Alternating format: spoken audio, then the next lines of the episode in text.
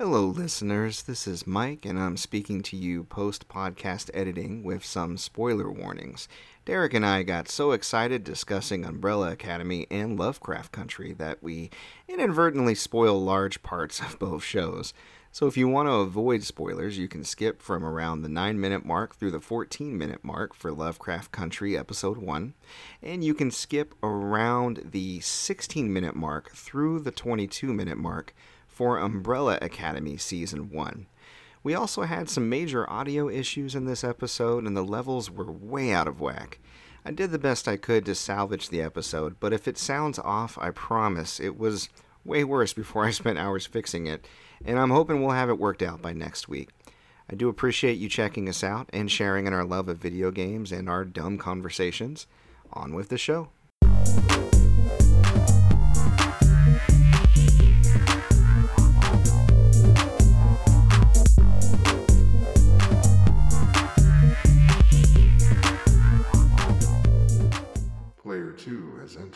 Podcast.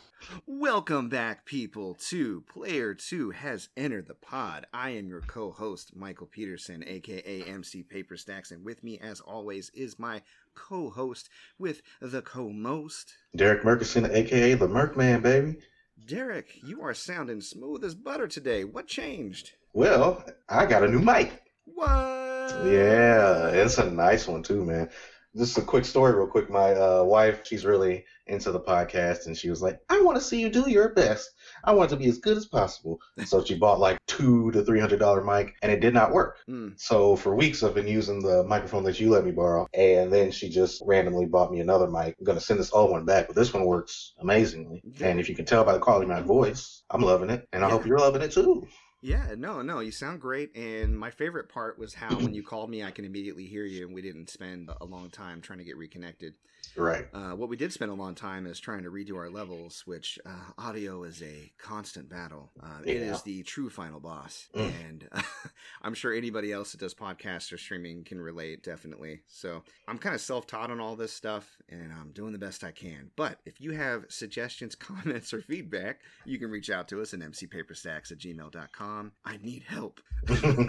so yeah, we got a- Somebody help the man. Help me, help me. We got a great show for you guys this week. A lot of good stuff has happened this week. And interestingly enough, we start out our week kind of differently. We I had mentioned on like I think the podcast last week and then on streaming, I was taking sort of a social media break, which is low key for I'm going out of town on vacation.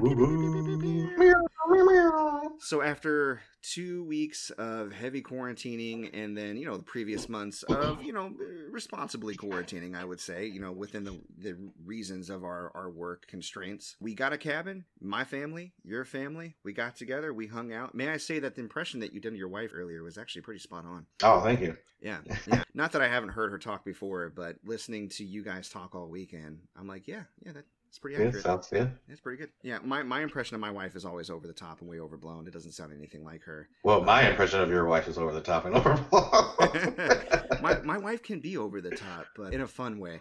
I Yeah, My favorite part about impersonating her is the more ridiculous I make it sound, the more upset she gets. Like she's like, I don't sound anything like that, and Yep. part of me is like, yeah, I agree with you, but the other part of me is like, yeah, but but you don't don't, you know know? that I agree with you. Yeah, it's the same thing with Vicky. yeah, The crazier I get, the madder she gets. she's like, I don't sound like that. Right. It's like. Eh, I mean, no, but yeah. so yeah, we got our kids together, little Nora and little Ben, and they were running around wearing each other down. That was oh good my times. god. Yeah. He's still talking about it. He had a really good time. He told me that most of the he he had one part of the trip he didn't like. He said that Nora took a piece off of the roof of his house that he built, and he was very upset Oh, about that. He was yeah, I remember then he that. was sad. Yeah. I remember that. So uh, we got a chance to play a bunch of games over the weekend too, which was cool. I helped you finish Marvel Ultimate Alliance three. Yeah. That had been on my backlog for uh, a few months. Yeah, we'll get into that with uh, what we're playing. But one thing we did do on the cabin trip that I wanted to talk about was catch up on a few shows that we've been talking about. So we had mentioned last week Netflix just dropped a interesting looking movie starring Jamie Foxx and Joseph Gordon-Levitt called Project Power. And, Yes, we uh, did. Yeah, so I There was was. a movie that was watched. It was. it, it is a movie. It's got actors and uh, a script and a director. and a budget. And uh, what'd you think? It was not my cup. I went in expecting really good things because Jamie Foxx to me is a very talented actor, Mm, just all around entertainer. mm, And Joseph Gordon-Levitt, from what we've seen of him in uh, like The Dark Knight or The Dark Knight Rises and other things, he just he's also very good. So uh, I feel like the cast wasn't really given much to work with as far as the script and everything, and they just kind of you know had to go collect that check, which I'm not mad at them for at all. I think that was the main issue. Yeah, I was pretty harsh on it when I was watching it. I was like, this acting's bad. I stand by that the acting wasn't the greatest ever, but because I remember Vicky was getting upset. She was like, uh, "Hey, Jamie Foxx is amazing. You shut your mouth." Right. and I think, like you said, they were working with the writing, which was really poor, and they were doing the best that they could. But the movie was really poorly directed. It was sequenced and paced weird. It's funny because both of us follow a particular movie critic. Like I follow a few movie critics, but one of the movie critics that I like online is Double Toasted, formerly known as Mhm. Spill.com. And Double Toasted, I thought that they would rip this movie apart, and I think they gave it a, a low matinee. They actually really enjoyed the acting and the characters, which I thought was interesting. It's one of the few times I've ever disagreed with them. It's hard for me to place it. I think it's just it moves along at such a quick pace which I think is works to its benefit. But for some reason, I was just bored. I didn't really get a chance to get to know or or have any stake in the characters, Yeah, and I felt like Jamie Foxx was set up as somebody kind of cold hearted and cold blooded because he would just kill a lot of people randomly. Right. Uh, but also, he was kind of also set up as kind of a good like they were too afraid to like really go there with him, which I think would have made the film more interesting. And then it Mhm. ends up being like a buddy cop film when him and an actual New Orleans cop, Joseph Gordon-Levitt, like pair up. And Joseph is actually using the drug. So we, we mentioned kind of the premise last week in the synopsis, but essentially there is this drug that can give you superpowers for like five minutes. When you Which is not enough time. Yeah, and it's random and it's kind of a little bit Cronenbergian, like body horror esque. Like one guy will just burst into flames and it looks like it has lasting effects after he finishes using the power. Some people will just straight up explode, but others actually, you know, gain useful powers. And Joseph Gordon-Levitt, apparently, it makes him like like Luke Cage, like he becomes Yeah. bulletproof almost. But he'll he'll show visible bruises afterwards from you know what maybe where he got shot. Like there's there's still lasting effects. Like I think pretty much the whole film, he had like a red, a bloody eye from uh, Yeah. And that's the part of the that's the part of the movie that I liked. I did the like that way sequence. the powers were showcased. Yeah, I did like that sequence. Although there was another fight sequence with Jamie Foxx in a club, like a underground club, where they were showcasing the drug to potential buyers, like as a military application. Mhm. And it was from the inside of like this tank, and you could barely see anything because the tank was really cold. And I didn't. I think even Double Toasted like that was cool. That was not cool. You couldn't. see Yeah, it wasn't cool at all. And the fight scenes themselves were cut really close and quick. Like you would Mhm. cut with somebody you haven't had time to train or like with an older actor. And that didn't make any sense because I feel like Jamie Foxx and Joseph Gordon Levitt, they both have like the physicality to pull off action scenes. Mhm. So I, I don't know if this movie was rushed or what was Yeah. going on. So yeah, I mean I think if, if the premise interests you at all, definitely check it out. But I would lower expectations. I, I think it's not gonna be like you said, everybody's cup. It certainly wasn't ours. Right. Uh, and and it, it really just came down to how it was presented. I think it's an interesting idea. I think it was sloppily executed. That's just my opinion. Yeah. Yeah, I'm just gonna say uh, too many main characters that don't get enough to do. hmm And by the time the movie ends, it's like, okay, who are these people? Really? Yeah, like yeah, yeah. When when stuff went down and people were about to die, I was just like, I don't care. I just don't Right. care. So that's not really good when you can't endear yourself to the characters or like apply yourself to the plot. So right. yeah, let's see. We we watched a few other things uh, for the first time. Lovecraft Country debuted on Sunday on HBO. We got a chance to check that out together. Mhm. Kristen, my wife, she she dug it. She she's interested in check. She doesn't like it. Got a little gory because you know it's Lovecraft monsters and they attack and things get messy. She's not into that, but she'll overlook a, a bit of gore if there's intrigue in the story, and she kind of liked the mystery surrounding all of it. What would you think? I really enjoyed it. The one thing I will say, and uh, Vicky will probably say the same thing, there was so much racism, and I get it. It's set in the 60s, I think. No, it's even older than that. It's like in the uh, I think it's in the twenties or the forties. It's in the 20s or the 40s. Good God. Yeah. No, you're Yeah, right. it This was is- like- this yeah, it's- in, in the '60s. We had civil rights and fighting. Yeah, was that's like right. with police. But this this is back when if you go to a town, they can kill you, and there's just nothing that can be done.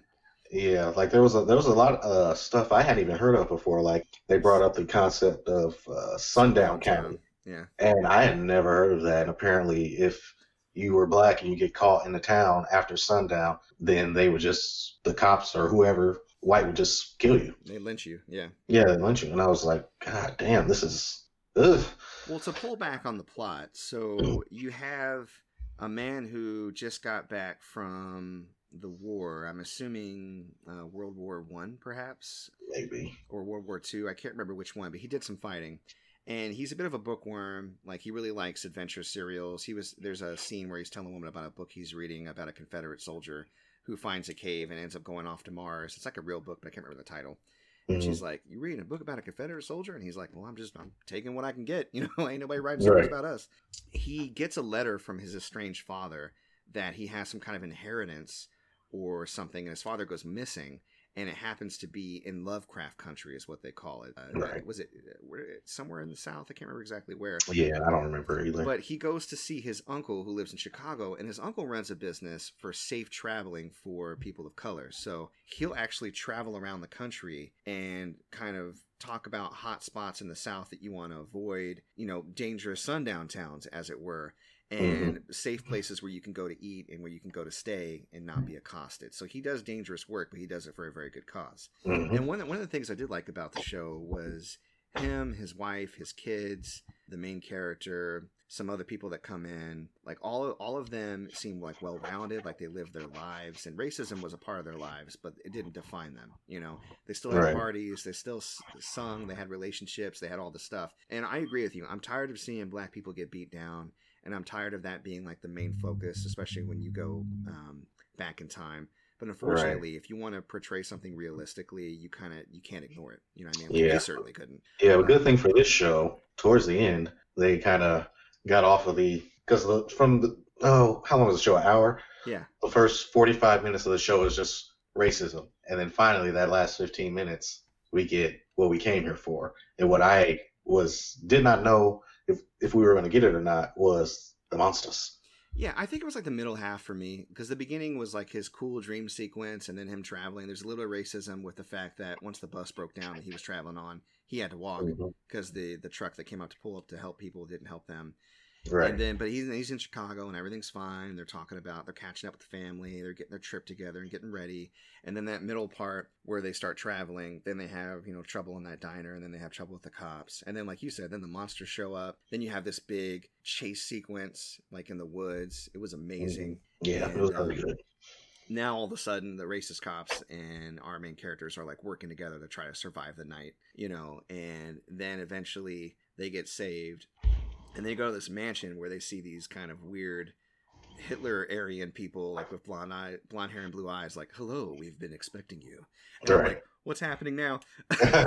Oh no, So- they're in trouble. uh, or uh, yeah, are they in trouble? Or are they? Or yeah, they probably are. I don't know what's going on. But but one of the people that stayed there was somebody that saved them from being chased down by angry an angry white mob. Like they stopped them. Mhm. And what's weird weird is it seemed almost supernatural because the car kind of got in the middle of their chase and then it stopped, and then the car that was chasing them didn't really hit the car, but like stopped short of it and flipped. Right? Right. and all them dudes like they got wrecked. There's a guy sitting on the back of the, standing on the back of the truck bed. He's dead for sure. I think all of oh, them Oh, yeah. were dead. And a woman stepped out, and she happened to be one of the the blonde haired, blue eyed looking people that stay at that mansion that they found later on. So yeah, I'm interested. I I'm, I'm hooked. I want to see what happens next. I'm I'm I think I talked about it last week. I'm into you know Lovecraftian type themes, and I think it's cool that they're they're adding this twist to it where the main characters and the people that are of focus and they're having the adventure in his story or in a story inspired by his themes are people of color because he was notoriously racist. Mhm. And it's one of those instances whether or not you can separate the art from the artist. I think I actually watched a documentary about his life. He kind of wasn't really racist at first, and then he leaned into it because of a relationship he got into, and then he kind of leaned back out of it towards the end of his life. He was a product of his time, and I'm not going to excuse his racism at all. But I like what they're doing with this story, and I like a lot of the themes that he explored and introduced to the world kind of being expounded upon in different media, including the show. So I'm extremely interested to see what happens next. Yep, I'm into it. Cool, cool, cool. Kind of skipping past the cabin trip because I don't know. I think you guys watched this later in the week. I know that we, I think during the trip, my wife and I finished the first season of Umbrella Academy. So Mhm. I wanted to talk about that because uh, you had reached out and let me know that you had finished the first season. So what do you think? just to put it bluntly, I think it's a garbage show. Okay. like there's there are things about it that I like. Like for instance, Klaus. I love his character. I love Ben. I love his powers Mhm. and him trying to figure out how to, you know, come get control of him. Yeah, and for those who But- don't know, Klaus is the one that can speak to the dead. And that seemed to be the only thing that he could do, but he can only do it sober. But because he's so freaked out about speaking to the dead, he's always high. Right. Yeah, and there are a lot of a lot of plot lines that just don't need to be in the in the show. Mhm. Uh, for instance, oh, what are their names? Allison and The uh, time traveling assassin, Oh, oh, uh, number five. Hazel. No, Oh, Hazel oh, and Hazel uh, and Cha Cha. Cha-Cha. They work for the commission. Yeah. right? Yes. Oh my God, that whole their whole plot line was pointless. Really? Especially once, you, yeah, especially once you watch the first episode of season two, it really makes that whole thing pointless. Like I did not care about those two characters at all, and we spent such a gross amount of time with them. Interesting. I feel like they were integral to the plot because the the whole idea of the first season is Five has time travel power. Well, actually, he has he can warp from place to place, right? He's kind of like almost like Nightcrawler, but Mhm. he through his training early on, he realizes he can warp ahead in time. And Reginald, which is like the leader of the Umbrella Umbrella Academy, all their their quote unquote fa- adoptive father, is like, "You're not Mhm. ready. Don't do that." And he's like, "Whatever. I'll do what I want." He does shoot forward in time, but he keeps shooting forward about what 17 years. He shoots forward enough to where he gets to an apocalypse and he finds the mansion in shambles and everybody's dead. And he's like, "Oh shit." Mhm. And he can't get back. And he spends most of his life in that apocalypse until he's picked up by a strange lady who works for quote unquote the commission, which Mhm. is a nebulous group of for better, lack of a better term, time lords like they have this exactly weird what empty they style office, right?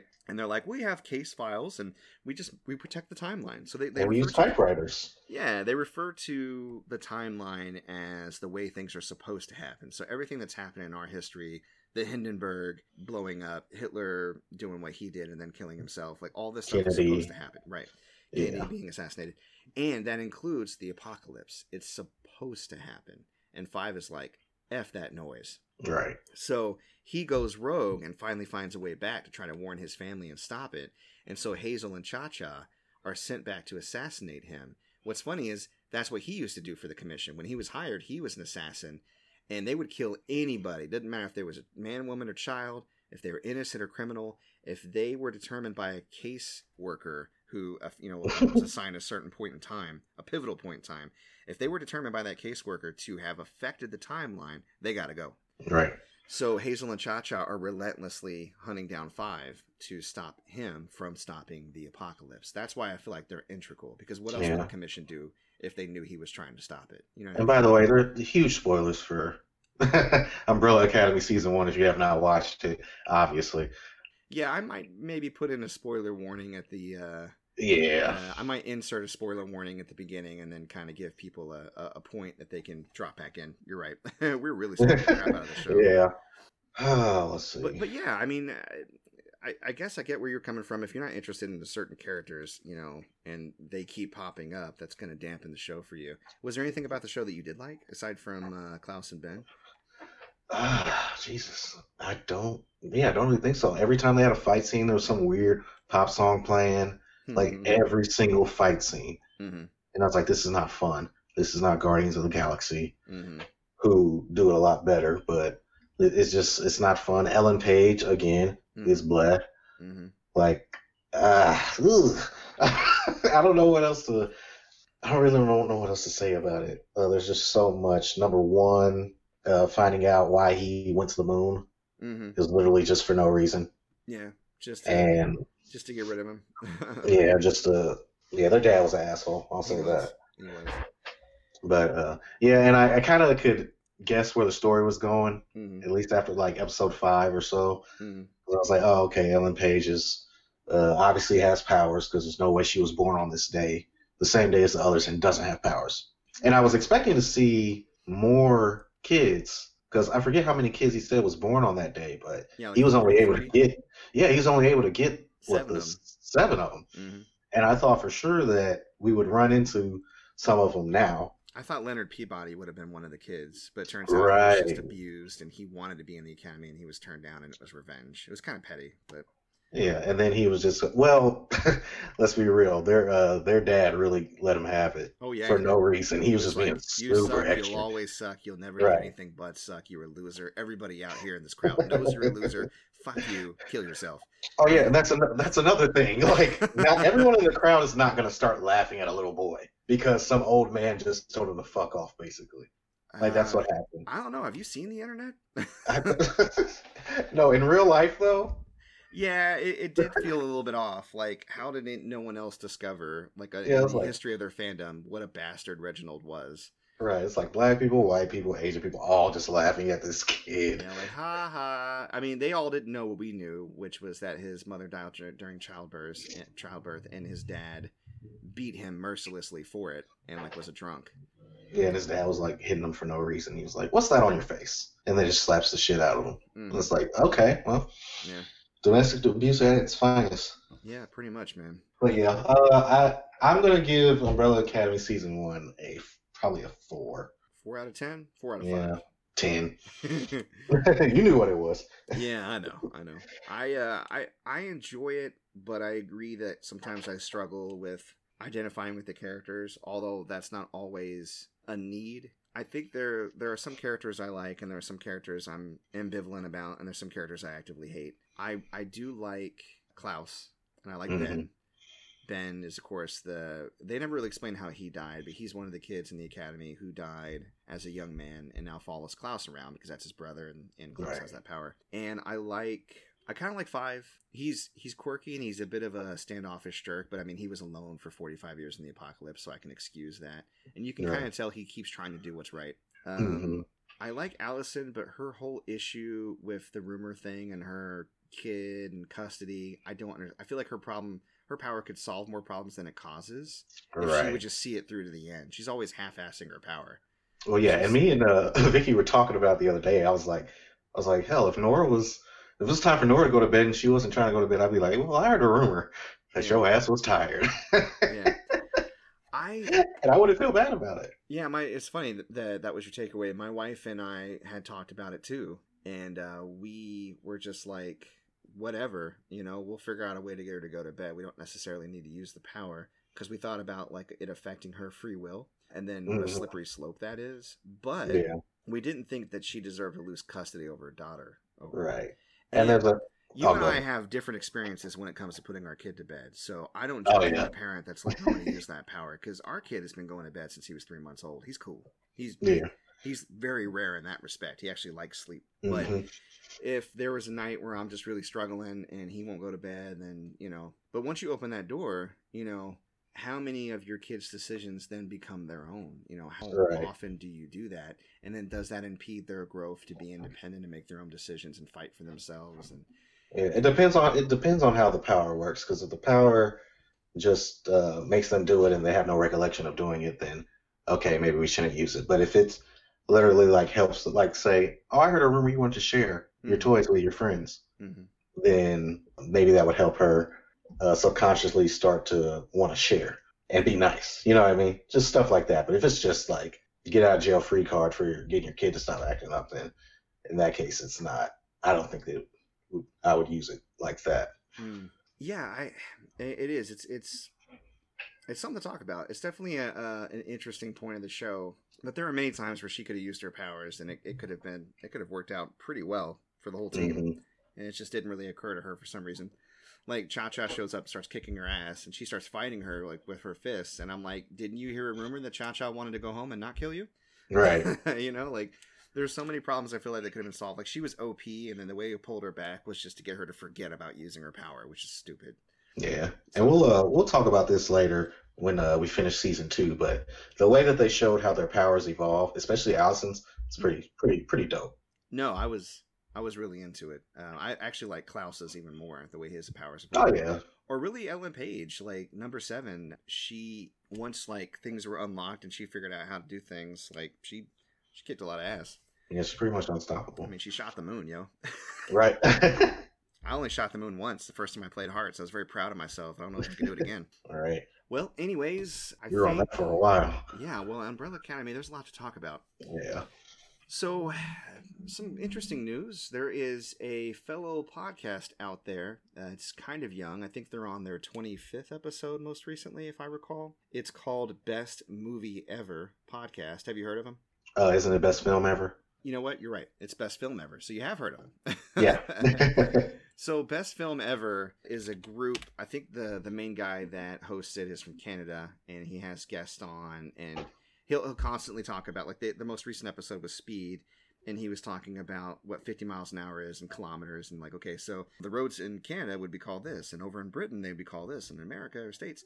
So he's got kind of an international audience, it sounds like, or at least international hosts and I, I kind of dig it. Their whole format is they will talk about what movie they're going to watch, and then they go off and watch the movie, presumably together if they're local, but if not, they'll just go off and watch the movie, and then they come back and they talk about the movie. They'll run through the whole thing, but they also talk about the history, how it got made. Yeah, like I learned a whole lot about Speed, like who originally was supposed to play the part of Keanu Reeves, uh, Mhm. and and how similar it was to Die Hard, and how they were trying to push it out from Die Hard, that type of thing. Is that why you asked me to find it for you? Yeah, yeah. I was Okay. like, "Man, you know, I haven't seen Speed in a while, and it was a pretty good movie. Yeah, so I reached out to my friend who does thrifting, and I was like, "Hey, man, listen up. Here's the thing. Here's the deal." Mm-hmm. Because I, I went on Vudu first to see if I get it digitally. Both Speed and Point Break are like fifteen dollars, and I'm like, "That's too much." Wow. But, Yeah. but I have a friend who goes out there and gets them deals, so I wonder if I can get it for cheaper. How much did you get Speed for? Oh, I didn't get Speed. I got Point Break. Oh yeah, how much did you get Point Break? For? Yeah, like three bucks. Yes. Okay, so so now I can watch that, and I, it's one of those movies that I saw and I really liked, but I never got around to showing Kristen because you know when we met, she hadn't seen any movies. Right. So I think I want to get that and watch that together. I think it'd be a fun action flick for us to check out. It's a really decent movie. Have you seen it? Uh, Point Break. Yeah. Uh, I actually don't think I have. Have you ever uh, pointed your gun in the air and fired off and went ah? I know I've seen that. I've seen that part, yeah. but uh, Ah, yeah, Well, now you'll understand why he did it. right. It was because of the love, the Mm. bro love. Oh yeah. Oh yeah, that bro love, that romance between uh, Keanu Reeves and Patrick Swayze. I can't deny it, nor can I. Mr. Swayze. I completely understand it. If you want to look them up, you I know they're on Spotify, but if you go to Twitter at Best Film Ever Pod, they have a, a Twitter channel there that you can check them out on. They're really responsive to fans. They actually shouted me out for reaching out to them uh, about their episode on The Crow, which I really like. That's a good movie. It's very '90s. It's a it's a revenge flick. You've seen The Crow, right? hmm Yeah, so they did a really good job on that, I think, and I had a lot of fun with it. And I'm hoping maybe at some point, if they do a video game movie, we can we can weigh in that type of thing. So we'll see how that goes. But yeah, if you're interested in listening to a decent podcast about movies, that's something I'd recommend at Best Film Ever Pod. Ah, let's see. What else did I do this week? Oh, you know what? I broke down and I bought Fight Crab. Fight the Crab. Uh, Fight the crab. They've been advertising selling it on Play Asia for the longest, like a physical version. So it's got an English version on that physical, you know, that, that's sold over in Japan. So I bought it, paid seven bucks in shipping, and it is on its way. All So, right. Pretty soon I will engage in the fights between the crabs with the swords and the guns and the vehicles and the lightsabers and the such. so Yeah, that's gonna be wild. yeah, it is gonna be wild. So let's get into those, some of those games we were playing uh, during the cabin trip. We mentioned Marvel Ultimate Alliance. Uh, you were two chapters away from finishing the game. Where, where did we start at? I think we were. It was Uh, we- Wakanda. No, it was right, Right before before Wakanda. Inhumans. We were on the moon. Yeah. hmm That's right. We had to beat the final boss of the Inhumans and kind of went through. And I remember like, oh, you got the free DLC. We should go get Colossus and Cyclops, and we should add them to our team because they're amazing. And and then we checked we, we checked out Black Panther. Storm ended up being your favorite character, right? Oh yeah, I love Storm. She's good. She's definitely yeah. in the A She can freeze enemies and shoot lightning and all that, all that good stuff. And she has one of the better uh, synergistic abilities. So Storm Mhm. can throw out a tornado that you can hold down and then control and move across the battlefield. And there are so many moves that other characters can do, including many of the X Men like Cyclops and Wolverine, that will synergize with that tornado. hmm Uh, so yeah, I agree. Storm is one of my favorite characters, and she usually goes into a couple of my main team setups. I think I told you over the break. I have this team setup called Double Date. And, Oh yeah. and the, the the team of four is Storm and Black Panther, and then Phoenix and Cyclops. It's a pretty good And team. sometimes interchanged with Wolverine. Yeah. Sometimes you want to switch if you want a full X Men team. I feel like Black Panther is better. No, I mean uh, switching Cyclops for Wolverine. Oh, Oh, ha, ha, ha, Yeah. yeah. Because there, Oh, there was that whole love triangle thing. Oh yeah. Mm, mm, yeah. yeah. So, what do you think about the game overall? I think uh, just like you said had said, it's a it's a junk food game. hmm You know, it's it's nice and sweet for a short period of time. I just wanted to get it uh, off my backlog. My Mm. backlog's so big, but backlog's so big. Anyway, Log so big, girl. yeah. Um, yeah, I had a good time playing it though. It's much more enjoyable with two pa- two players. Yeah, the story was just obviously it's not S class It's bad. You story can material. Yeah, it, it's a bad story, and uh, I could see where it was going from a mile away, and Mm. you know I just had to look past that and enjoy it. So I did. and I had fun. So Yeah, the strength in that game is finding a good team and kind of really getting into the strategy of playing a certain characters and how you can dominate. And I, I did enjoy playing co-op more than single player, and I think it's a little bit easier to play as co-op, which is cool. Oh, much then you have a friend you're working with. So if you have people to play with, definitely choose that over. But yeah, it's it's grindy. The music is really bad. The dialogue is even worse. There's a lot of components of that game that kind of hold it back from being great, but there's enough there to get you involved. Like I've probably poured Way too much time. at least 300 hours into that game. I mean, Yeah. you saw I, I booted up my file so you could see like I have a lot of characters at level 300 because that's like the Mhm. most recent level cap and like all the costumes are unlocked. Like I spent a lot of time grinding on that game. It's one of those games where I would sit back and listen to a good podcast like Player 2 has entered the pod and uh, and then just kind of mindlessly grind away, that type of thing, you know. So, Mhm. yeah. Well, I'm glad we got to finish that. And then I busted out my fight stick that I had bought. So there is, I, I, I see it on Facebook all the time under today's trends with Z's, which is weird. But there's a website that does one of those kind of like arcade stick emulators, and there's a lot of them that do them. Some of them are imitators and cheap. Some of them are okay. I think this one's middle of the road. Like I, I definitely don't regret my purchase. Home Retro Arcade. It's home hyphen retro hyphen arcade.com. It is a two player stick fight pad that has an emulator inside and it's got MAME, so you got all your classic beat 'em ups and fighting games. It also has like default, it has emulators for Dreamcast, Game Boy Advance, PSP, N64, although the games don't run well, but did you expect them to? The emulators for N64 is bad Yeah. and a few others. And it's actually got online support, so you can download additional games. And of course, you if you have your own ROMs, there's instructions on how to get the ROMs on there. I haven't tried it yet, but I, eventually I probably will. It works really well, and it gave me the opportunity to play a lot of awesome beat 'em ups that I normally would never have the chance to, like Alien versus Predator. And you and I checked out a particular beat 'em up, Cadillacs and dinosaurs. Cadillacs and Dinosaurs. What'd you think about Cadillacs and Dinosaurs? Yeah, it was pretty fun. That's an apt description of what I would call my time with the game. Mm, It was just I was waiting for the Cadillacs to come in, and then when it finally came in, I was like, "Yes, Cadillacs!" yes. Yeah, like playing through it, you you get to pick two characters. It's like basically Streets of Rage. Mm. If any of you have ever played Yeah, that, there's like four Um, playable characters, weren't there? And they all had yeah. like, advantages. One was good at items. One had like a flying kick that would go across the screen. One was Mhm. like really strong. One I think had good grappling moves. I can't remember exactly. I think so. I think it was just power, but Yeah.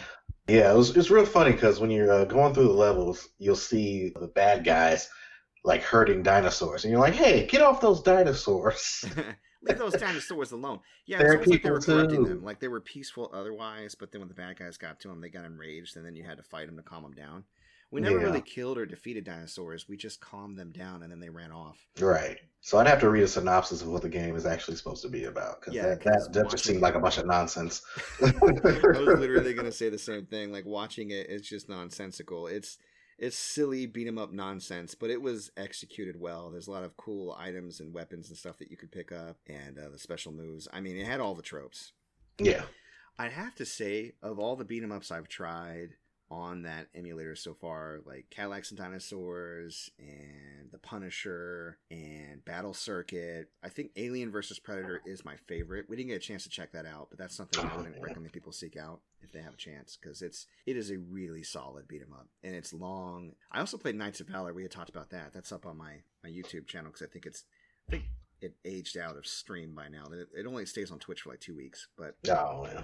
that's the one based on the Romance of the Three Kingdoms. That one's really involved too and kind of hard to figure out. But if you can figure out the special moves, because there's a lot of them, it ends up being really fun and strategic.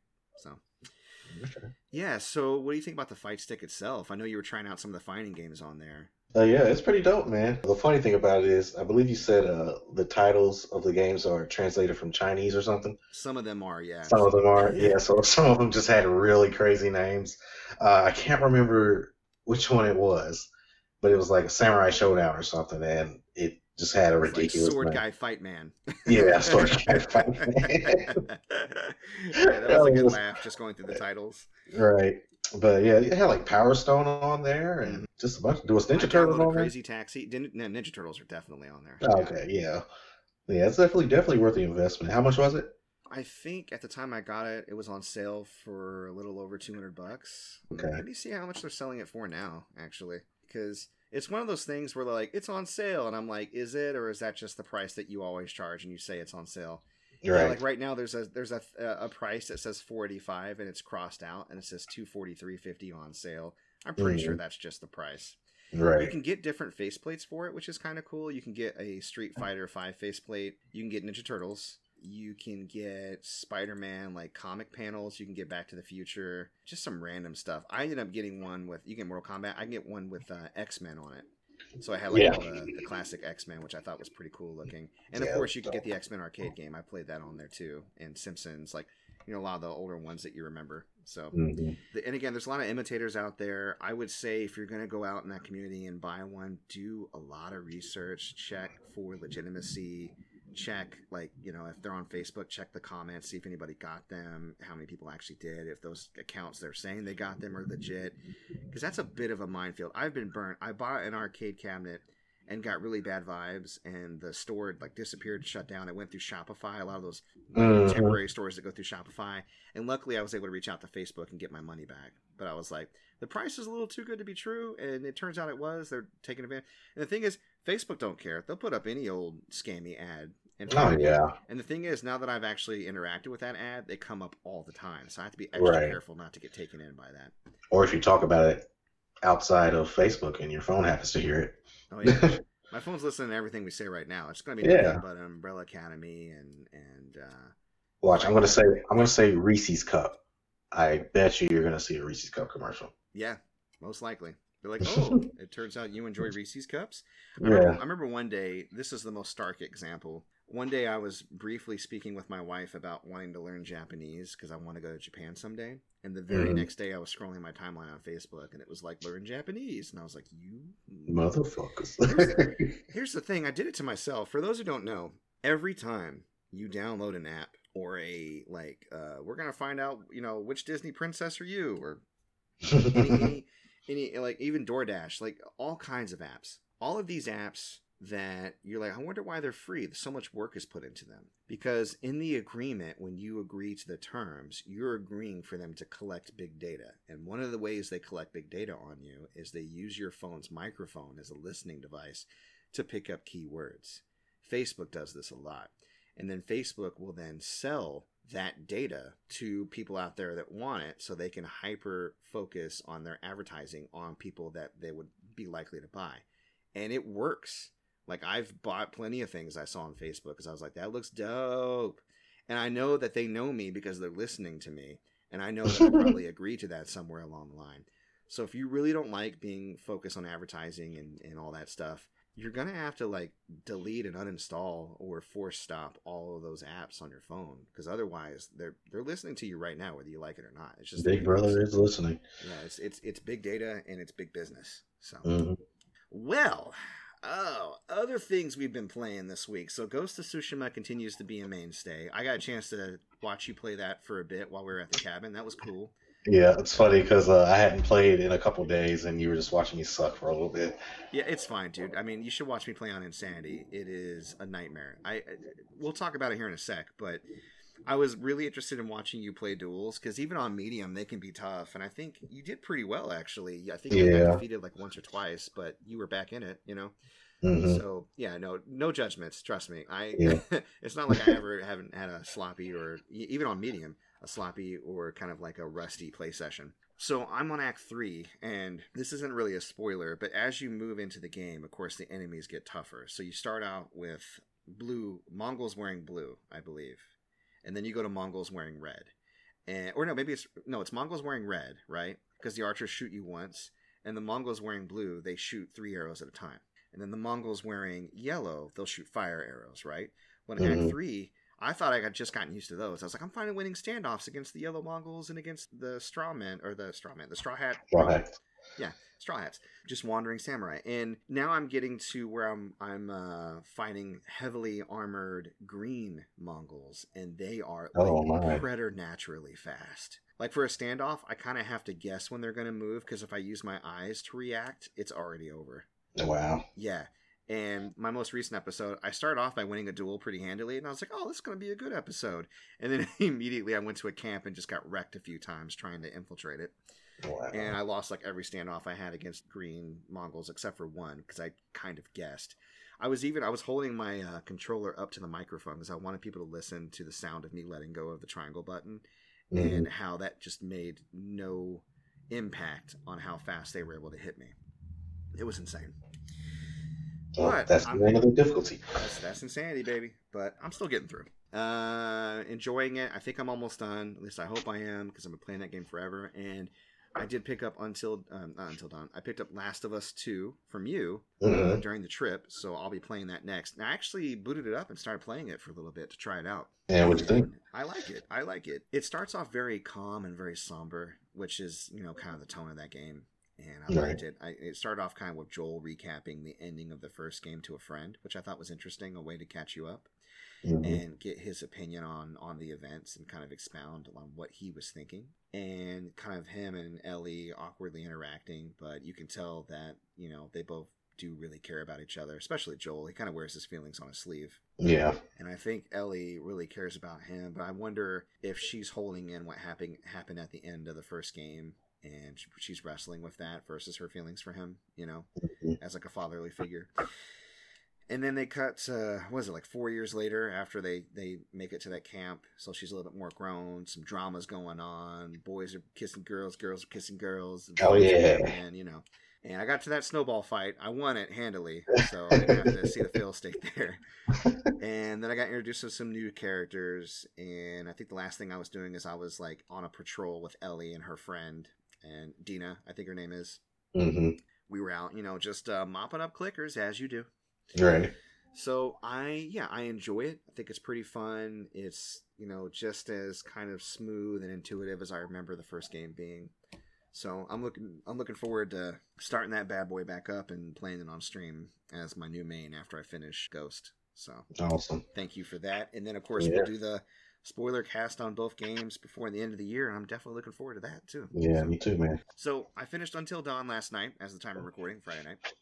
Okay, was this your first playthrough or your second It was my my or fourth, third? my Fourth. because I had my first where everybody lived but Matt, and then my second where I got everybody to live, and then my third that I played with guests. I had a bunch of people over, and I let them control my decisions, and all the women died.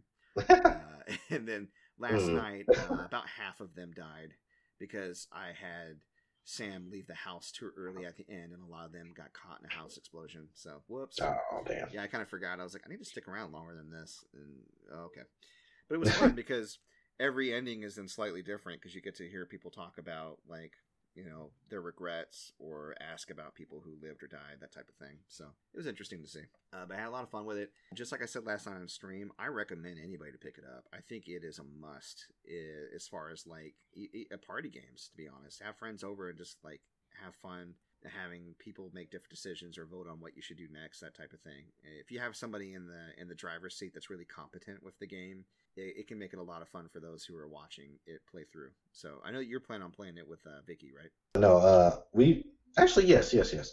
Because I played it by is the one that you want to play with her Yeah, but also Until Dawn. She's only seen a little bit of that. Yeah it's good So- i would start with Man of Medan because i think it's a weaker story but then that Yeah. way the cherry on top could be until dawn and of course Mhm. sometime this year they're supposed to be releasing the uh, second game of the dark pictures trilogy Or Is it it Little be- Hope They're, they're calling it Dark Pictures Anthology now, so I think they're planning on doing more than three games. Yeah. Cool. Let's see, what else did I play this week? Oh, both of us got a chance to check out Avengers Beta.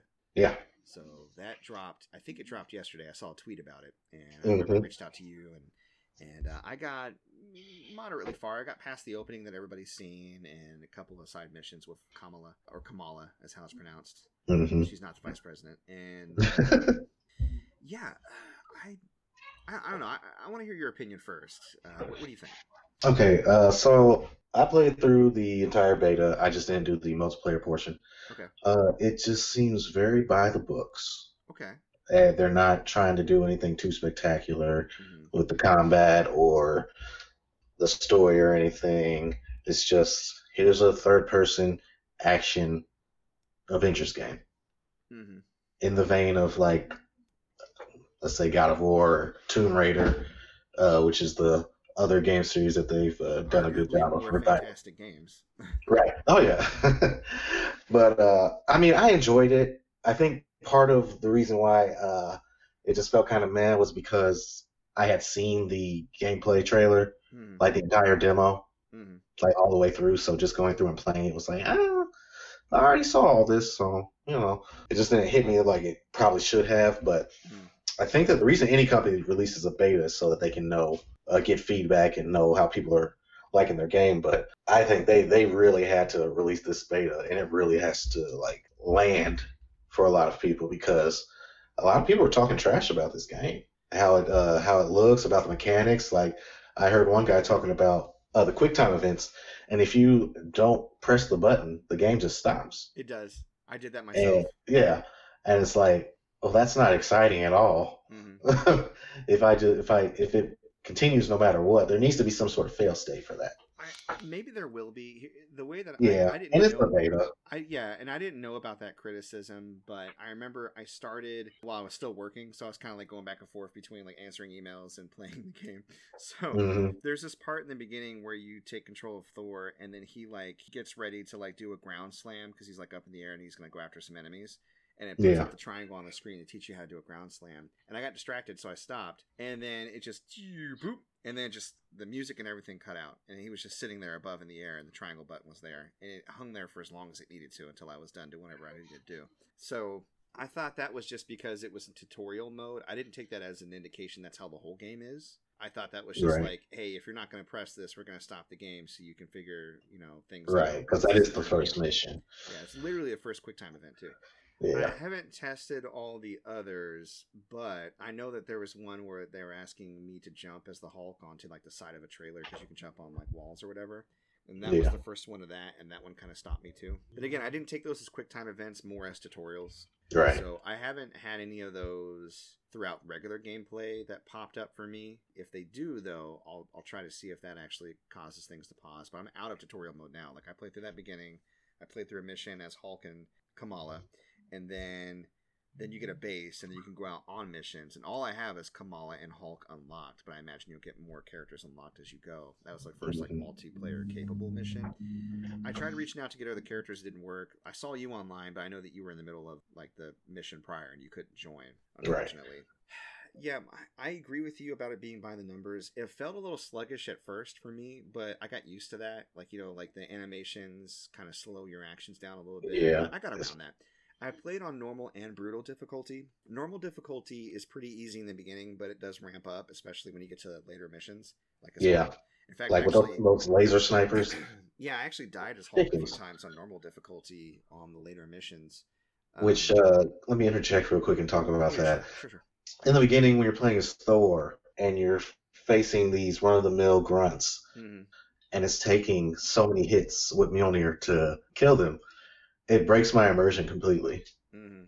And I think that's one of the faults of the game is that you have these larger than life characters who can fight like giants and other dimensional beings, but here's you know Joe Schmo with a laser gun and I gotta hit him 15 times before he falls. Yeah, it's like he picks up a bus and he throws it back down, and then some little Right. guy gives him a smackdown. He's not got to Exactly. Yeah. and same thing with Hulk. Like I'm I'm the Hulk. yeah. Why am I having an issue facing these Yeah, grunts? these jobbers giving me trouble? Yeah. Yeah, make me feel powerful. Like uh, a game that did was uh, Ultimate Destruction Mhm. on uh, the Incredible Hulk Ultimate Destruction on like PS2 and Uh, GameCube. Go back and play that. Go back and play it. Yeah, because I played it recently and uh, I got bodied. Really? Yeah, it, it, it does make you feel powerful in a way, but a lot of your attacks can be interrupted a lot easier than you remember. And Okay. there's a lot more dodging and protecting yourself than you probably recall. That that game actually, I agree with you that you know when it's when it's doing well and when you have your abilities and you're in the zone and you're timing your attacks well, it you can feel very powerful. And the little enemies, one thing they did do right is you don't have like a little itty bitty soldier giving you trouble. So they did do that part right. But helicopters, tanks, missiles, everything kind of zooms on you a little bit faster and a little bit quicker than you remember, and it hits you really hard. Ah, So, okay. Well, yeah, like that makes sense. I agree. But I'm tracking with what you're saying, definitely. yeah, and like when you have uh, enemies that have uh, shields that you have to break hmm as the Hulk, and you have to hold down triangle. And can get interrupted easily. Yes. Oh my God, it was so annoying. Yeah. And it, it would make sense if like the completely charged up one breaks it instantly, but a bunch of little triangle attacks will break the guard as well. But no, you have to do the fully charged up one to break their shield, Yeah, and it takes a really long and time. that's something they're gonna have to fix. it takes it takes I want to say that a fully Exactly, it's takes like, three Jesus Christ. seconds at least. Like it takes a long time, that sounds about right. maybe even four. Like it takes it feels like it takes too long because you get interrupted really easily. So you almost have to time hmm their attacks. Like you have to wait for them to attack and then quickly charge up your attack and hope they don't follow up with another attack. Like it's I played when I played on brutal difficulty and I only did the opening sequence on brutal. It's doable and it does showcase your powers a little bit more, but you do have to fight them longer because they're higher level than you. But you do have to do a lot of dodging. That to me felt natural because you're on a harder difficulty and I accepted it more. But I agree with you. If you're playing on normal, jobbers should not be giving you any trouble. And the thing is, Marvel Ultimate Alliance made this mistake too. You be having these super powered in it, like you playing as Captain Marvel and Hulk and Thor, hmm and these little these little jobbers, these little like extra enemies, whatever with their guns, would be knocking you down constantly. Oh yeah. And you can eventually level up and then pick a difficulty mode and find a sweet spot where you feel powerful but still challenged by bosses. But you shouldn't have to do that. The game should be doing that for you. And I agree. Like if you're booting up a superhero game, you want to feel like a superhero. Like let let's let's uh, name off a couple of good examples of games that have done it right. I can think of a couple just off the dome. Uh, Spider-Man. PS4, right? Yeah. Yep. I know you have that one too. Uh, and and Batman Arkham. Yeah. And I was gonna say Batman Arkham, but Batman he is a superhero, yes, but he is also just a normal man. Yeah. so it makes sense for him. Yet they still did a better job making him feel like he was in command of a combat situation. Yeah. Like when you when you got beat down as Batman in Batman Arkham, you felt like it was your fault, right? hmm You were like you weren't like, oh, stupid game, why am I so underpowered? Right. With Marvel Ultimate Alliance and now Marvel Avengers, the Crystal Dynamics version.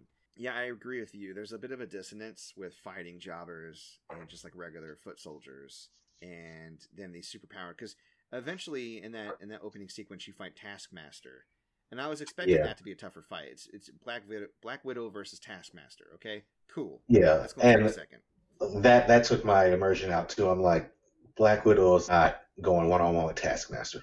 You don't think so?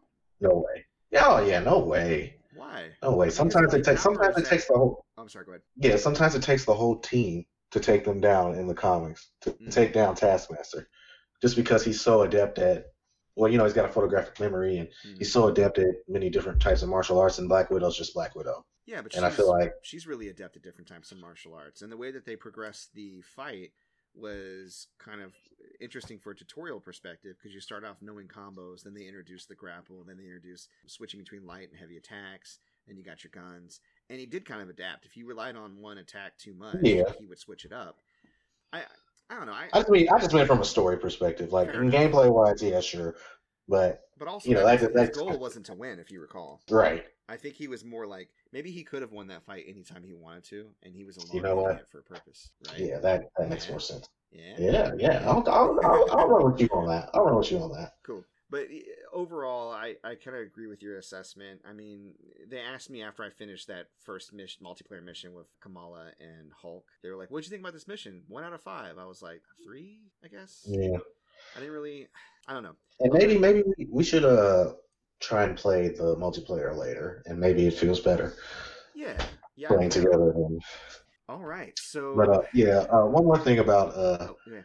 Marvel Avengers. All in all, fighting up to a boss needs to be fun. Mhm.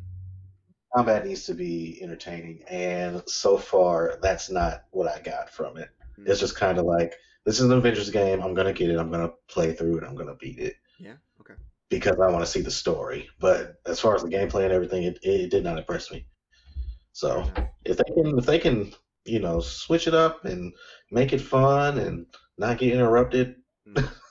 from a four second charge up attack, then Yeah. we might be in the game. But You know, that Yeah, reminds me I- of one more thing I want to say about it too. Actually, Yeah. uh, it's like opening chests, the video game. It got really bad on my multiplayer mission, but I don't know if it was Oh, yeah. your mission with Hulk and Kamala, but like you open chests every two seconds, yeah, and it's just like all this loot and gear. And I know they're geared up to like charge people to buy like extra loot or points that they can use to unlock those extras, like the costumes and everything that you can get through normal gameplay.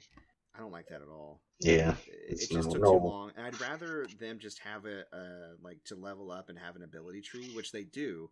But in addition, you have all this equipment you have to micromanage, and they have shortcuts. Like there's a button you can hold down to equip the best equipment. Or yeah. Like I love that.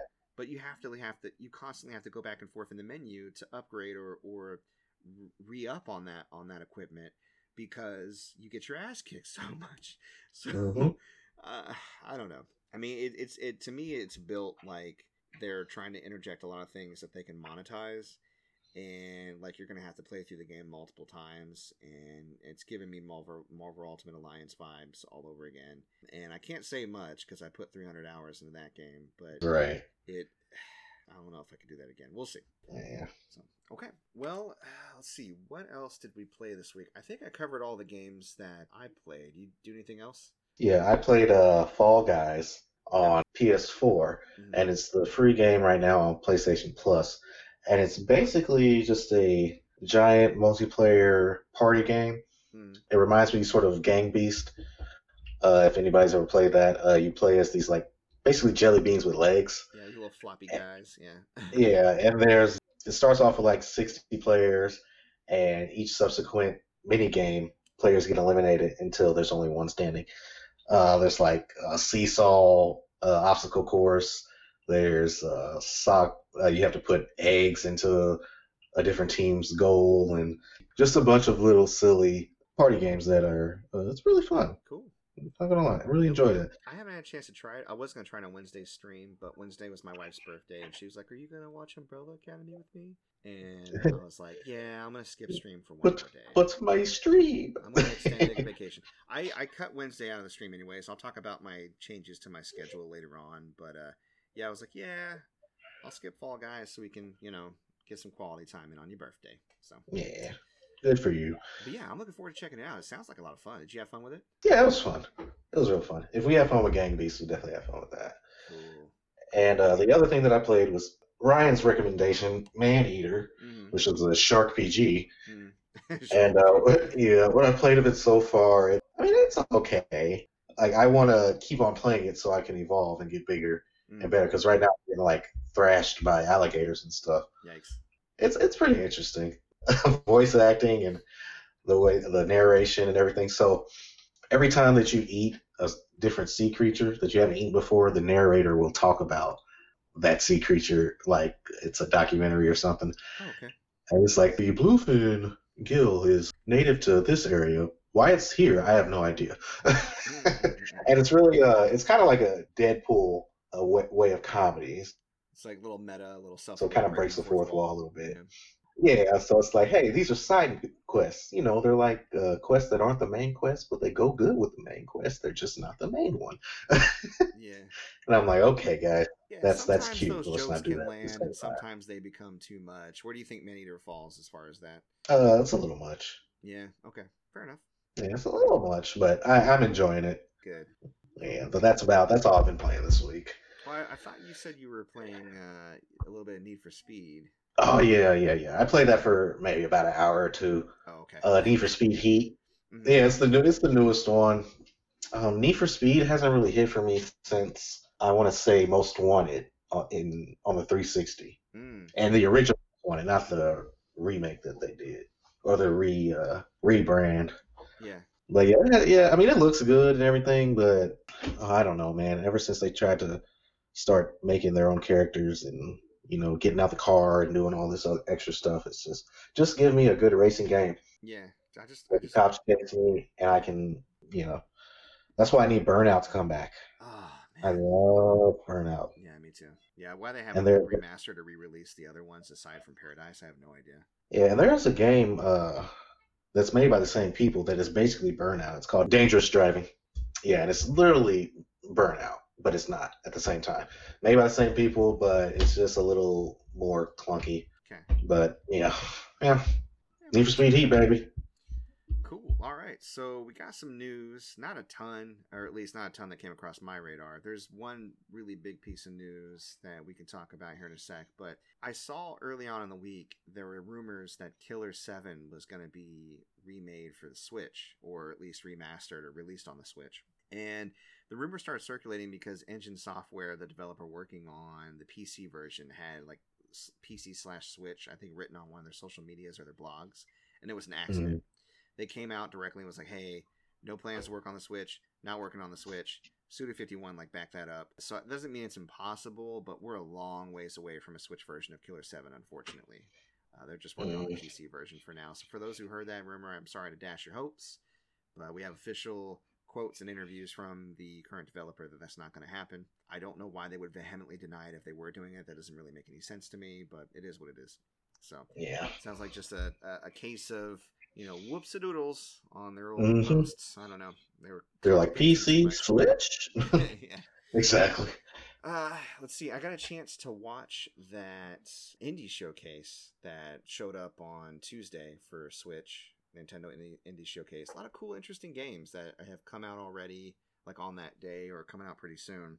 So I would encourage people if you like indies at all to go check it out. But a couple things stood out to me. Uh, Supergiant, which is the developer, like Transistor and Bastion, which if you haven't played either, you should. They're amazing. They have a game that's currently on PC called Hades, and they're releasing that on Switch next month, I believe. Well, no, they said sometime fall 2020, so that could be anytime between now and the end of the year, to be honest. But Hades is kind of like a roguelike procedural where you start in the depth of Hades, and I think you play as like Hades' son, I, I believe. And you go Mhm. through the pantheon of gods, and you're fighting the way to try to get up to Zeus. And each time you die, it's like part of the narrative. Like, why do you keep trying? You keep getting knocked down. He's like, oh, I'm gonna do it again. And it's got kind of a jovial tone, but the art is really interesting. And these are from people who have made very interesting and fun games to me in the past. So something that's on my radar. Something I'll probably talk about later on when it actually comes out. So we got that. Also, for those who own Untitled Goose Game, there is a free update coming out next month. I think around September 15th, but don't quote me on that. Where you can play as a second goose character. And then you can wreak havoc with two gooses, geeses, eh, geeses, Geese. geese, two of them. So, and it looked like a lot of fun. So, if you enjoy that game and you have a friend, uh, I, I'm not even sure if I want to tell Ben because he was obsessed with that game and I got so sick of playing it. But I might share it with him because me and him going around together tearing it up as geese and actually might be a lot of fun. So Awesome. then I know you had a few bits of news. We can talk about that before we get to the big one. Yeah, just a little bit. Call of Duty Black Ops Cold War was announced, Okay. and uh, the full reveal trailer will be on August 26th, so be on the lookout for that. Cool. I think it's funny they really don't want to drop the Black Ops name. yeah. That's a long for, for Yeah, Call of Duty Call of Ops. Duty- Call of Duty Black Ops Cold War. gonna have to call it COD Blopskawa. trying to get like the acronym. Call of Duty Black Ops Cold War, the video game too. Director's cut. HD. Right. Oh shit. Um, let's see. Uh, in in uh, DC movie news was announced that Ben Affleck, otherwise known as Batfleck, will be returning to play Batman in Ezra Miller's Flash movie. cool. And that I, I like that because Ben Affleck to me, a lot of people hated him as Batman, but I think that he gave us the most most physical on-screen Batman that we've seen so far. I didn't dislike him as Batman. I disliked Zack Snyder's version of the DC universe. That makes sense. And Well, we gotta wait for that Snyder cut. No, I think it's out and I think it sucks. So, but yeah, Oh no! I'm interested in checking that out. I mean, I want. It's funny. I think whenever you criticize DC, especially if you've praised Marvel in the past, people are like, "Oh, you're a Marvel fanboy." No, I Trust me, loyalty to brands is not my thing. My loyalty is to stuff that's good, and I will switch it anytime I want. I'm, I'm completely aware that this, this is a business. I want DC to do well. I like watching good movies. I really enjoyed Wonder Woman. I thought that was a great movie. Mhm. Um, trying to think if there's another DC property I enjoyed. Shazam was all right. you know? Yeah, Shazam was pretty good. Yeah. Aquaman was dumb, but it was kind of fun dumb. Oh, I loved You Aquaman. did. I. Not because it was a great movie, but just because it was just so It was cheesy. so stupid. that part where he gets on the boat like, wow. Yeah. Guitar in his hair. We should have come aboard. he like turned his head. The camera zoomed in. Permission to come aboard. Like, Like, sure, Aquaman. Come I on. know what to do with that character. There were times when he was smart, and times when he was dumb, and I was just like, "What do you guys do?" Anyways, Yeah. If you uh real quick, Cosmonaut Variety Hour yeah. Uh, is a YouTube channel that I watch, and he uh, does reviews on movies and stuff. And he just did a video on that Aquaman, hmm uh, talking about you thought it was going to be how he hated it, but he actually ended up liking it. A lot more. Yeah. Yeah, I, I think it's one of those movies that if you're in the mood for silliness, it's going to be fine. I think a lot of people, especially if they're watching it, if they're young, it's going to be like that dumb movie they like that they know is dumb. Like I, for Mhm. instance, I love Hackers. Hackers is the stupidest movie ever, and I don't care. I love it. I watched it when I was like I don't know, twelve or thirteen, and I fell in love with it, and I've never not liked it. So I get it. Um, Mhm. Even as an adult, as dumb as it was, I was like, this is kind of fun. I don't like it as much as Wonder Woman or Sh- Shazam, but I don't hate it like I do like Man of Steel or Batman vs Superman or you know. Yeah, Batman v Superman was god awful. okay, Ugh. all right, so we got Batfleck coming back. Guess who's back? Yeah. Back again. Back. Uh, yeah, me. any uh, 90s kids listening, if you were a fan of Darkwing Duck back in the day, it just was announced that he is going to be returning in an episode of the new DuckTales series titled Let's Get Dangerous. And I don't know if, uh, were you around the age where uh, watching Darkwing Duck was acceptable? I was, but I didn't really get into it. I was whenever Darkwing Duck was on, I was either upset that that wasn't the day Gargoyles was coming on, or I was waiting for Gargoyles to come on. Oh man, I was always, what I loved Darkwing Duck! Ugh, When there's trouble, you call Ding. W. Yeah. Darkwing Duck! I mean, nobody can fuck with Disney afternoon theme songs. Oh yeah. Like, I mean, Especially DuckTales, DuckTales, Woo my Woo. favorite. Yeah, I can't, I, I can't not. I'm struggling to not sing it right now. I'm holding back. DuckTales, woo woo. Let me hear you say "fuck tails." Woo! uh, it just Oh, yeah, so good with that's- any joke. yeah, but uh, that's uh, really excited to hear. I'm really excited to hear that, so I want to check that out. And the last piece of news before the big news is uh, Crysis Remastered is a thing, Mhm. and it's coming out on September 10th for the PS4 and Xbox One, I believe. Cool. I'm a Crysis Yep, guy, so- but you know, you know, Yeah, you know, you need Crysis before you get to Crysis Two, obviously. So Yeah, and I never played Crysis One. I played Crysis Two and Three, which were both pretty pretty dope games. Yeah. in fact. where where can you watch the new Ducktales? By the way, because I didn't even know there was a new Ducktales. I know it's like it's been out a years. Oh, I know if you have cable, you can easily watch it on the like Disney Channel or Toon Disney or whatever they. You know what? should It might be on Plus, Disney? Plus. I'm gonna have to. I'm gonna have to look at that. All right, all right. Yeah, because I haven't. That that actually. Oh wow, yeah. I can probably see Darkwing Duck. Yeah. Just got really excited. See a hero, man. Come on. Yeah. I can't believe it took this long for them to get a crossover. You figured they would have done it sooner, you know? All right. Because uh, you know, I'm waiting for like Tailspin and Chip and Dale to come Oh, back. Tailspin, oh yeah, yeah. I mean, like all their all their songs were dope. Remember Rescue Mhm. Rangers? yeah. Sometimes some crimes go slipping through the cracks. That was more 80s though, wasn't it? Or was that around the same time? Oh, it might have been 80s. Yeah, I think that was older. That was like that was before Disney Afternoon, but it was when they were doing Disney cartoons. Because that had its own NES game, but Darkwing Duck that was on the SNES, baby. Oh, Yeah. Alongside Gargoyles. Although Gargoyles, it was only on Sega. I don't think Gargoyles ever made it. Sega! Yeah, that was a hard game, dude. Remember playing Sega Gargoyles does. on, on Sega? Uh, I played. I remember playing it a little bit back in the day, and uh, I know. Yeah, I know. I told you I got a complete and box copy. It's like in mint condition, That's awesome. sitting here at the house, and I still haven't. Yeah, I popped it in yet, but I don't but I will. or anything.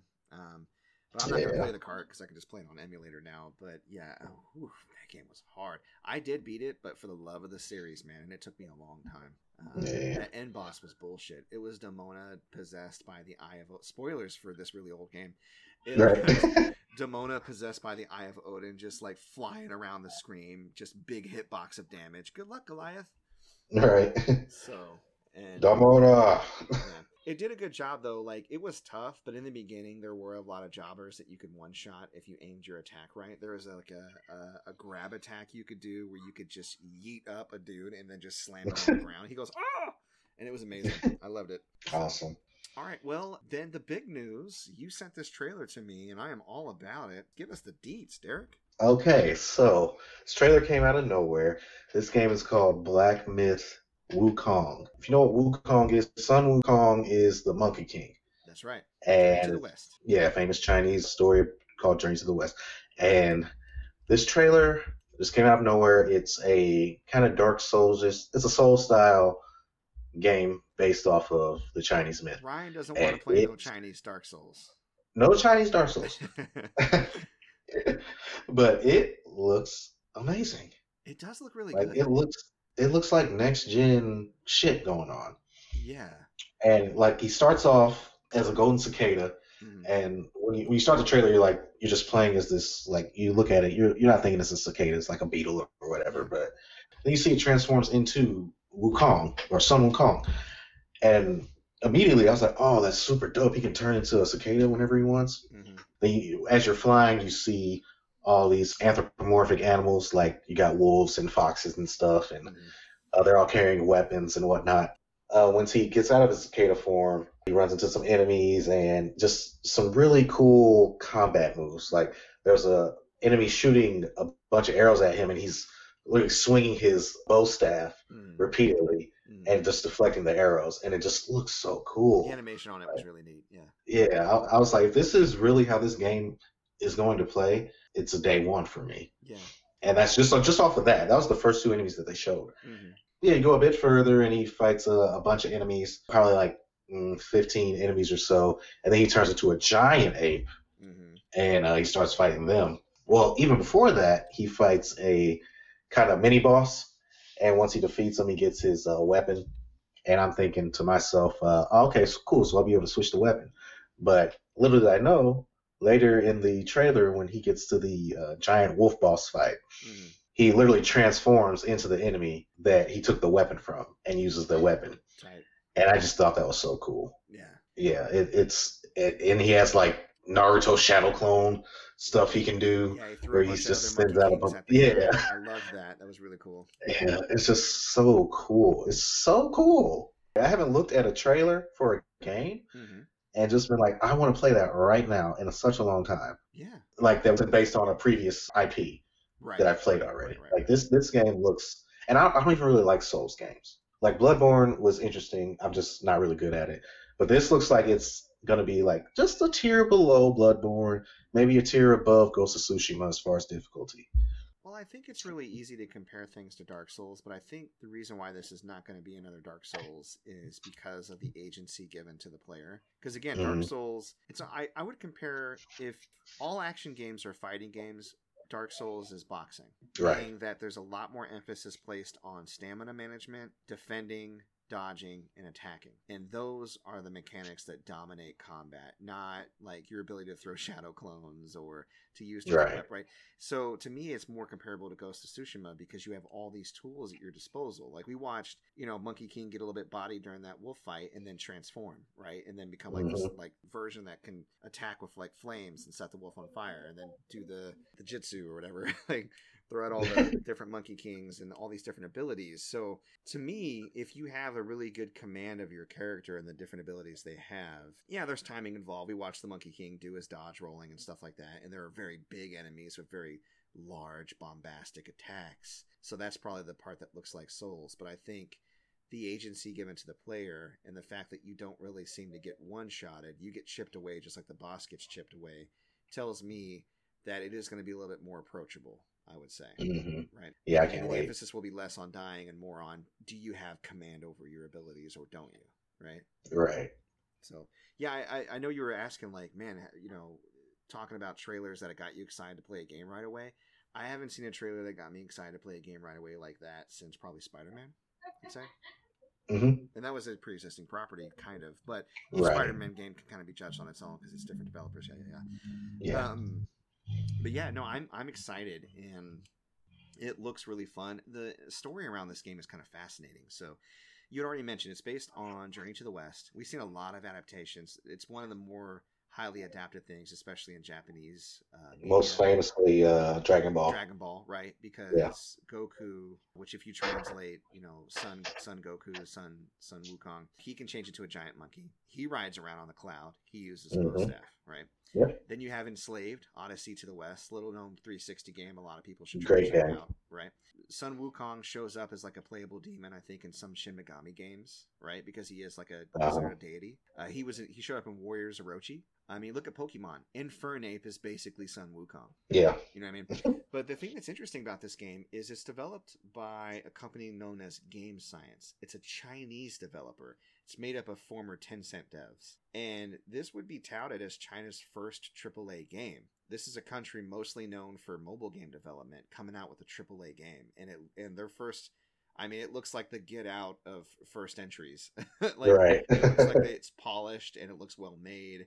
It's really impressive. Yeah, Uh, like we've so- watched you guys do it for 30 years. Now it's our turn.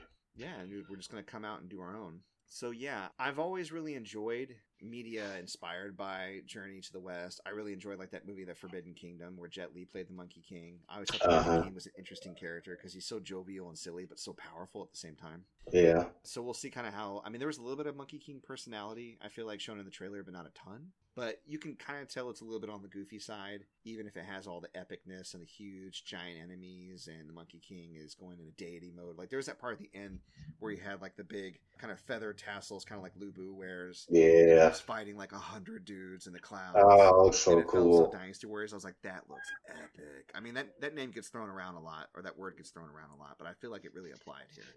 Yeah. And this is one of the four great classical novels of Chinese literature, and China's making it. They're going to show it respect, the kind of respect Yeah. it deserves. So hmm that is some big news, and I'm excited to see more about it. So if you haven't already, uh, dear listeners, go check out the trailer for Black Myth Wukong. I don't think you'll be disappointed if you like action games. All right, so um, I think that's all we got for gaming news, right? Nope, got one more thing. Oh, hey, bring it out. Yeah, so uh, Sony and many of the developers for the PS5 have been detailing what haptic feedback for the DualSense controller means for their games. Oh yeah. And I've yeah, I've got a few things queued up. So I'm just gonna read these quotes for you real quick. Okay. From Spider-Man Miles Morales, Mhm. Creative director Brian Horton said, "We'll be hinting to players which direction attacks are coming from by providing haptic feedback from the appropriate direction on the DualSense. As you hold down square to do a Venom punch, you will feel Spider-Man's bioelectricity crackle across from the left side of the controller, culminating in the right side on impact." Wow. Okay. yeah, that's a lot of words, but it sounds nice. Sounds really, really good. Yeah, I'm not gonna read through all of these because some of them are a little, Probably easy to Google though, right? You might have to check yeah, really easy to Google. Uh, the, the other one that I'll mention is a uh, Deathloop, the game being made by Arkane Studios. In that game, your gun can jam, and when your gun jams in the game, you will not be able to pull the trigger. So it'll stop you from. So that's That's yeah, exactly. So that yeah, that's gonna let you know that you need to reload or that or whatever uh, the game uh, has for you in that moment. But yeah, yeah, I'm I, I'm excited. I wonder how expensive. I'm excited for haptic feedback. Because that sounds like a lot. Oh, they're gonna they're gonna be like eighty bucks. Yeah, you think so? I yeah, it'll be like eighty bucks. It's nice to see some new some new technology come through with the controller. I wonder when they start doing re-releases for games they optimize that were on the previous generation. Like we talked about Witcher as an example, that'll probably happen. If they'll Mhm. incorporate some of those new features, you know, I can't think of what that would be like for the Witcher, but maybe when he's casting signs, you know. Yeah, I don't know. I, I I'm ready. I'm ready to see see what's going on. Oh, trying to get my Sony, store credit up. Some gimmicky bullshit in their controller. They're gonna come out with a game to showcase it off for sure. Oh, yeah. and it's gonna be bad. Yeah, I mean, Whatever I game it can't count, tell you the how count number of times that I like turned on the lighter by sliding across the gamepad. Like, okay, Right. it. I could have just used the D D pad, but okay. All right, all right, it's fine. That's that's that's the game. Cool. All right. Well, let's get into these deals. This is this might be a longer episode than last week, man. Wow. I didn't think we had a ton to talk about, but we had a ton to say, didn't we? Yeah, you sure did. All right. Well, um, game deals. So I'm trying to kind of branch out. I, there were a lot of deals on PC. Steam deals don't really interest me as much because I feel like they're always Steam deals. But you know, if I ever get any feedback from listeners, they want to hear more about Steam deals, we can definitely talk about that. For eShop, there was a lot of games coming out under ten bucks that were interesting. Moonlighter is a really good game; people should play. It is a procedurally generated dungeon crawler where you go and get supplies and then you run a merchant shop and you sell those supplies during the day. So it's kind of got like store sim slash dungeon crawling kind of put together in a game. I really had a lot of fun with it. Let's see, Blazing Chrome, which is kind of like an 8-bit Contra style shooter, looks really cool. That's on sale for under 10 bucks. They're both like 8.50 each. Castle Crashers is on the eShop for 8.99. If you haven't played Cra- Castle Crashers yet, do it. It's one of the greatest beat 'em ups out there for sure, like hands down. I got the Yeah, I think I played 360 it. and I played it a ton, so definitely Nice. a must buy. I think Broforce. That Bro uh, Force. Bro Force, that game where you can play as all your classic bro 80s action heroes and 90s. You can play as Blade, right? You can play as uh, John McClane, any character that Arnold Schwarzenegger has ever played in any movie ever. Same thing as Sylvester Stallone. So that's like three dollars and seventy four cents. Worth it. Let's see. Oh, also on the PlayStation Network, they they got that under twenty sale. I know that you're going to talk about in a bit, but Warriors, the Warriors remaster, which is a really good brawler, that's for eight ninety nine. That's worth picking up. So what what you got? Let's see, I got uh, Death Stranding is seventeen ninety nine at GameFly.com right now. Okay. I've never ordered from them personally, but when I look in the gaming groups that I'm in, they always say that their games come with all the necessary stuff. So it has the case and the artwork and whatever manuals. So they don't just throw those out whenever they get the game for renting. Right, exactly. hey, pro tip: if you have a GameFly account, if you haven't already been doing this, typically when you rent Switch games from GameFly, you can get the points off the carts. They don't usually get the points. Oh, So if you're like the first person to rent it, there's a pretty good chance that you'll be able to get those points, which is nice. I got points for Let's Go Pikachu way back in the day for free. So Oh, that's cool. Awesome. For the under 20 sale, I just grabbed a couple that were interesting to me. Mhm. Uh, Jak, the Jak and Daxter bundle is 14.79. That includes Jak and Daxter 1, Jak 2, Jak 3, and Jak X Combat Racing. cool. That is a steal. Yeah, I love the Jak and Daxter games. I've beaten. yeah. For two and three alone, it's worth it. Not. Yeah, and I even love 1. Like, yeah, 1 is just. They're all good. I never finished one. Um, It, I, I'm not going to knock it. Really? Like, I think it was cool. It's just at the time Ratchet and Clank was already out, and I was way more into that. So then when it started to act like Ratchet Yeah. and Clank from Jak Two on, I was like, okay, I can get with this. yeah, Jak Jak 1 was really uh, bare bones when it yeah, it was way more focused on uh, platforming. like weapons and everything. hmm hmm Yeah, which was fine. yeah. Like Naughty, this is from a time when Naughty Dog did. To me, Naughty Dog has not missed yet. no, no. That's- if there's one thing you can say about Naughty Dog is that they consistently put out good games. Like they, they haven't put out a bad game in my opinion. So Yeah, Crash, Jak and Daxter, they may not always be Uncharted, the last of tea, but they're good games. They're solid. Right. Yeah. And the uh, other game, uh, if you're a big JRPG nerd like me, Tales of Berseria, which is part of the Tales Oh, series, it's really is only nine ninety nine. I think I saw it for even cheaper than So- that. I thought I saw it for like five bucks somewhere. Really? Yeah, I'll Oh, look it well, up we might have to go in there and covering the deals real quick because I don't want to lead people wrong. But I remember Tales of Berseria being on sale for like stupid cheap. So yeah, keep going. I'll I'll check into that. Let's see. Knack Two is nine ninety nine. Yeah, two baby. It's a masterpiece. It's a masterpiece. Game of the year, baby. It is on sale. Super At, Mario Brothers uh, 2. Sorry, we're, we're Donkey Kong now. it's on sale at uh, Amazon right now for nine ninety nine. okay. Yeah, I feel like I heard about. Yeah, I think you can get it on uh, GameStop for nine ninety nine too. Uh, Knack. Yeah, Knack 2. Okay, yeah. Yeah, you can get it at GameStop for nine ninety nine as well, just in case you're interested in buying from them instead of Amazon. I don't know why you would be, but just saying. Right. well, yeah. Uh, pretty much. Uh, just go to the PlayStation Store and go to the under twenty dollar deals, and there's there's a lot of stuff there. There's a lot of good stuff. All right. Well, I think Tales of Berseria. I was looking for it. I think maybe it was on sale for five on PC, which makes sense. Mhm. You're you're gonna get stuff on PC. You're always gonna get a little bit cheaper than for consoles. Yeah. So if I see anything differently, and maybe I'll put it in the notes of the episode. But I don't want to spend the whole episode trying to track it down because I saw it like a few days ago. So no big deal. So let's go ahead and get this bad boy wrapped up. We're at an hour and a half before editing. Ooh, Ooh, la la. Yeah, we had a lot to say. So let me ask you, uh, Derek, this week, what you feeling? I am feeling a YouTuber by the name of SSJ9K. Mm-hmm. He is a primarily Dragon Ball parody YouTuber, but he also does like other anime stuff like My Hero Academia and Yu-Gi-Oh and just just a bunch of different parodies. And it's to the point where I listen to his songs so much that my daughter actually knows the songs and sings them, and they're not like really appropriate for a three-year-old to be singing, but it's it's She's so speaking. funny. It's a miracle. Yeah, she's speaking. It's America. That was a Japan Sings 2020 uh, reference. If you've seen that, you know exactly what we're talking about and why we're laughing so hard. Mother, thank you. I kind of need to see that now. Yeah, no, it's there's a lot of crazy shit that happens in that show. That just happens to be the funniest thing. Yeah. But yeah, he's got a parody of Roddy Ricch's The Box called The Bach, which is uh, Katsuki Bakugo from My Hero Academia rapping rapping the song, and Nora sings that like she's like, "Can we listen to The Bach?" I'm to like, yeah. park, baby. I'm like, "Yeah, we listen to the Bach." I will put that on. But yeah, he does a a lot of uh, musical parodies, and a lot of times he'll have characters rapping, rap battle against each other. Mm. And it's just it's just entertaining. It's it's hilarious, and it's really uh base as far as like the comedy is concerned. Like there's a lot of butt and penis jokes Yeah, in there, but like my way entertainment, just like, oh, I'm a juggernaut, bitch, stuff like that. Yeah, yeah, like it, it's real base, but it, you need that sometimes. It's real. Hey man, the inner fourteen, think- inner fourteen too hard about it. to get fed. I understand that. Yeah, yeah. But yeah, that's what I'm, that's what I'm feeling this week. So Well, don't feel too bad. My four year old keeps going around like there's some horse in this house. There's some horse. yeah. in this house." But he What thinks I'm saying there's a horse in this house. He goes, "There's no horses in the house, Daddy," and I'm like, "Okay." All right. Well, um, I'm actually what ass P word? just uh, just uh, get a bucket and a mop. Keyword. Oh, that's the gift that keeps on giving. That song. Uh, So uh, I'm feeling a YouTube channel this week, actually too. There is a YouTube channel out there called Jaiden Animations. Have you heard of it before? I have not.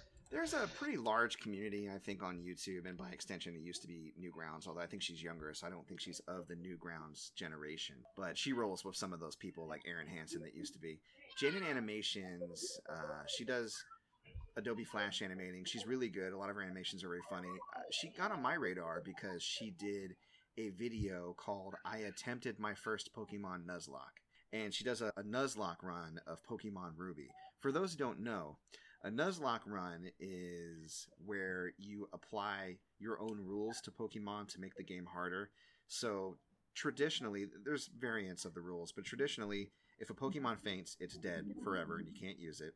You can only catch the first Pokemon you encounter on each route, and if you accidentally knock that Pokemon out, you don't get a Pokemon on that route. And mm. you have to basically go from the beginning of the game to the end of the game with permadeath for your Pokemon. And I think it, a lot of extra rules are like, you know, around item use or like you have to, I think she followed the rule where you have to nickname each one of the Pokemon you use, or each one that you catch, I should say. So that way you develop more of a bond with them. And it's it's really good. And she does other video game animations and animations around her life and stuff like that, but they're really funny and they're really interesting. And she's gotten to the point now where she has a team, so a lot of the quality on them. I think the most one of the most recent videos she released was about another Pokemon game, one of the Pokemon Ranger games on DS, and how it's actually really decent. And she talks Mhm. about her journey through that game through animation. So I would recommend people checking those out if you like funny video game related animations. I think she's pretty charming. So, and that's Jaiden spelled J A I D E N. Awesome. Well, I think that might be time for us. So, Derek, if the people are liking what they're hearing, they're interested in those sweet deals and pickups. That's something we didn't talk about. So, why don't you give us where we can find you? Maybe talk about a few pickups you have and where people can uh, locate those deals. Okay. Uh, you can follow me on Twitter at goodies underscore more. Uh, you can follow me on Instagram at gamer goodies more, and you can check out all the sweet deals that I pick up at ebay.com slash str slash gamer goodies and more. And just a couple things that I picked up this week. Actually, yesterday, I grabbed a couple of Dark Souls trilogies for PS4 and Xbox One. And if you don't know, that's a becoming a very hard game to find. And I also picked up Red Dead Redemption 2 Ultimate Edition, on PS4, 3D Dot Game Heroes for the PS3, which is like a old school Zelda style game, and it is it's actually pretty good. I've played quite a bit of it, and I really enjoyed what I played. And all these things are up on my eBay store, so if you want to check those out, then feel free. And that is about it. Excellent. All right. Well, I got a few changes to my schedule, so I'll mention those. For those interested, you can follow me on Twitter at Mike Peterson AL. You can check out my YouTube channel for my past streams that have expired from Twitch at MC Paperstacks Plays. And of course, my Twitch channel is twitch.tv slash MC Paperstacks. So I'm keeping the same schedule as I used to Monday Brawlers at 9, Friday Night Frights at 10, Tuesday, Thursday, Saturday at 8. We're playing the main game. Right now it's Ghost of Tsushima. Pretty soon it'll be Last of Us 2. I have temporarily ceased Wednesday blind plays and Sunday Witcher plays for now, just to kind of give myself a bit of a break because I was kind of streaming every single night. So, and there may be some adjustments to the schedule in the future, but we're still sticking out with Ghost of Tsushima. We're going to finish that game for sure, and you're still going to see me jump scaring myself every Friday night and doing a little bit of brawling on Mondays. So, if you want to check out future uploads of our podcast, our hub is at anchor.fm slash player two has entered the pod, and we always upload on Sundays. Uh, at the Hub, you can check us out on other platforms such as Breaker, Google Podcast, Overcast, Pocket Cast, Radio Public, Apple Podcast, and Spotify. And of course, you can also donate to the cause if you wish to help us continue doing uh, making the show that you love. Now, Apple Podcast is interesting. I was checking them out recently. They have a feature where you can actually rate the podcast, and we do have one rating. Someone gave us five stars. Thank you for that. I really do awesome. Yeah. So if you have the Apple app even if you don't prefer to listen to us through Apple, if you want to hop on there and give us a rating, it would really help us out, and we'd appreciate the feedback. And as far as feedback goes, of course, as always, you can email us at mcpaperstacks at gmail.com with any questions, suggestions, comments, feedbacks, concerns. And I have that local Facebook group that you can join if you wish, facebook.com slash group slash indie gamers. All right, that is our show. Thanks for everybody for tuning in. We will see you next week. Bye bye. See ya.